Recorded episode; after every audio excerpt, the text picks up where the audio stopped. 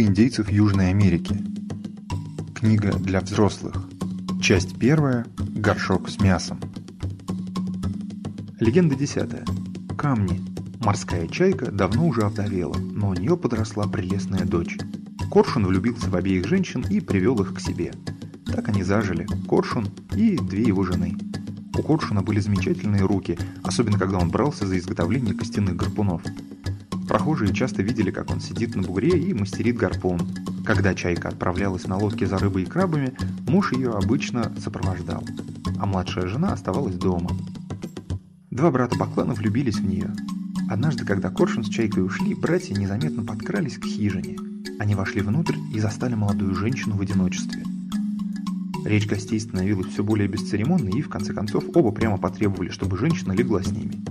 Та возмущенно отказалась. Зная, что скоро должны появиться Коршун и Чайка, бакланы ушли.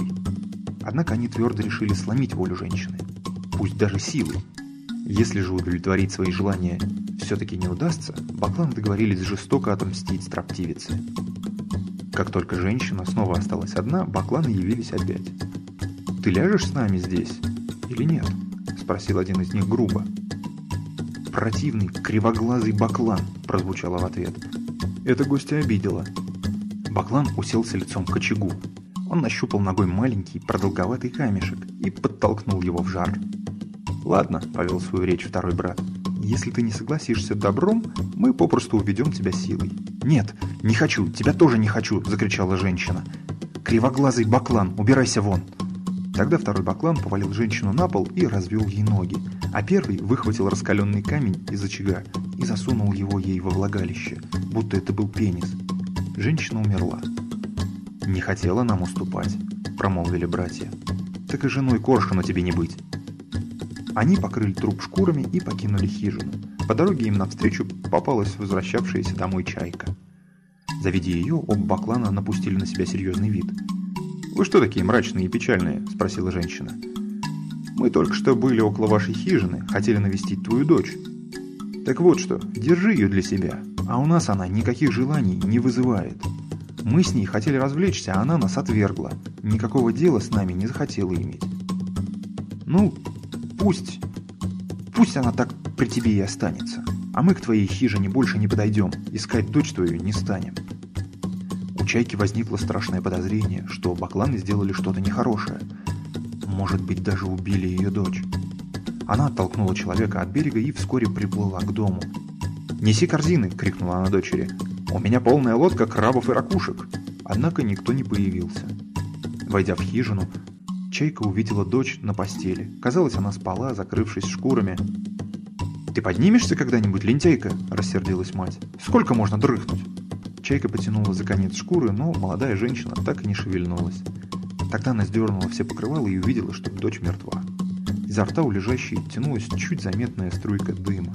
Камень в ее лоне все еще оставался горячий. Чайка бросилась на пол и зарыдала. Бакланы дошли тем временем до бугра, на котором сидел коршун, занятый своим ремеслом. «Эй, ты!» — крикнули братья. «Мы как раз заходили к твоей младшей жене. Выпроводила нас равнодушно вон. Да нам она больше и не нужна, она ведь твоя, а не наша». Потом они подошли и трахнули коршуна дубинкой по голове. Та у него до сих пор плоская, Коршун бросился к дому. Старая чайка горько рыдала, вокруг голосили соседки. Они уже знали о произошедшем. У чайки было немало родственников, друзей и знакомых. Все они собрались на поминки. Оба убийцы тоже пришли, однако остановились поодаль, забравшись на скалу Лушавая, что на западном берегу острова Хосте. Увидев бакланов, толпа заволновалась. Мужчины достали пращи, но братья находились чересчур далеко, чтобы достать их камнем а маленького калибри среди пришедших на поминках не было. Меж тем, именно он пользовался репутацией лучшего прачника. Хотя, глядя со стороны, калибри и мужчины назвать трудно, внешность совершенно плюговенькая. Теперь одни стали кричать, что надо немедленно звать калибри, другие, что это бессмысленно. Если здоровым мужчинам не докинуть камень, то куда уж подобному коротышке. В конце концов за калибри послали. Уж очень всех возмущало, что некому сбить камнем бакланов – Калибри явился, хотя и со значительным опозданием. Дорогой он постоянно тренировался в метании камней. Пущенный на юг упал, отколов остров Наварина от острова Хоста. Камень, брошенный к западу, пробил северо-западный рукав канала Бигля. И так он бросал и бросал, пока вся южная конечность огненной земли не оказалась перерезана проливами и заливами. Наконец Калибри добрался до места и здесь узнал, зачем его звали. Многие стали смеяться, что такой коротышка берется превзойти всех мужчин во владении прощой. Однако тут Калибри бросил первый из оставшихся у него трех камней, который, правда, не попал в цель, но просвистел над самыми головами бакланов. Двумя следующими братья были убиты на месте. Все вокруг восхищались и радовались. Затем собравшиеся разошлись по домам, а два баклана окаменели, и их видно и сейчас на скале Лошавая. Эту пару валунов обычно называют «два старца», Легенда 11. Гнездо термитов. Старуха решила сжить внука со свету. Под покровом ночной темноты она подходила к спящему мальчику и пускала ему ветры прямо в нос. Никто не понимал, почему ребенок день ото дня худеет и бледнеет. «Ты что такой, заболел?» – спросил его однажды приятель. «Не знаю», – ответил мальчик. «Вроде ничего не болит, но слабость страшная, последние силы теряю». «Будь осторожен», – предупредил приятель. «Бабушка выпускает тебе в лицо свои кишечные газы». Мальчик задумал страшную месть. Он изготовил стрелу, оснастив ее острым костяным наконечником. С вечера, дабы не вызвать подозрений, он сделал вид, что храпит, а сам краем глаза следил за старухой. Едва она села над внуком на корточке, как он нацелил стрелу ей в зад и проткнул древко до самого хвостового оперения. Старуха упала мертвой, однако без видимых повреждений на теле. Мальчик прикрыл ее циновкой. Невестка погибшей должна была утром отправиться вместе с односельчанами глушить рыбу ядом на небольшом озерке. Она взяла своего маленького ребенка и понесла к свекрови, чтобы та проследила за мальчиком, пока матери нет.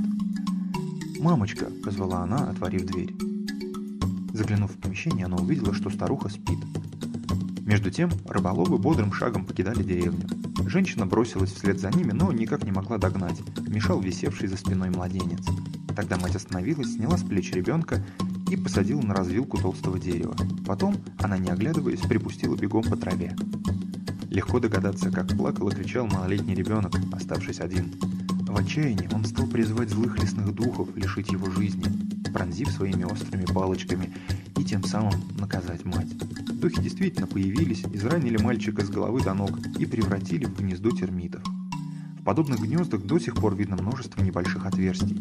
Кровь, струйками запекшаяся на стволе, превратилась в ходы термитов, которые они устраивают, чтобы защититься от света. Вернувшись с озера и обнаружив вместо сына гнездо насекомых, женщина впала в ярость и бешенство. Она побежала назад и принялась обходить берег в поисках валявшейся там гнилой рыбы. Она жадно заглатывала добычу, а так как рыба была отравлена, то женщину начало рвать. С каждой порции извержений страшные болезни распространялись вокруг.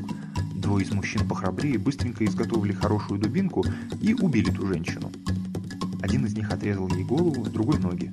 Привязав отрезанные части к шесту, мужчины забросили их подальше в воду. Но, несмотря на эту предосторожность, извергнутые болезни до сих пор косят индейцев. Легенда 12. Змея. В стране индейцев Пах в горной Колумбии много озер и прохладных чистых источников. Из одного такого источника вышла молодая красивая девушка. Говорят, она была дочерью Грома.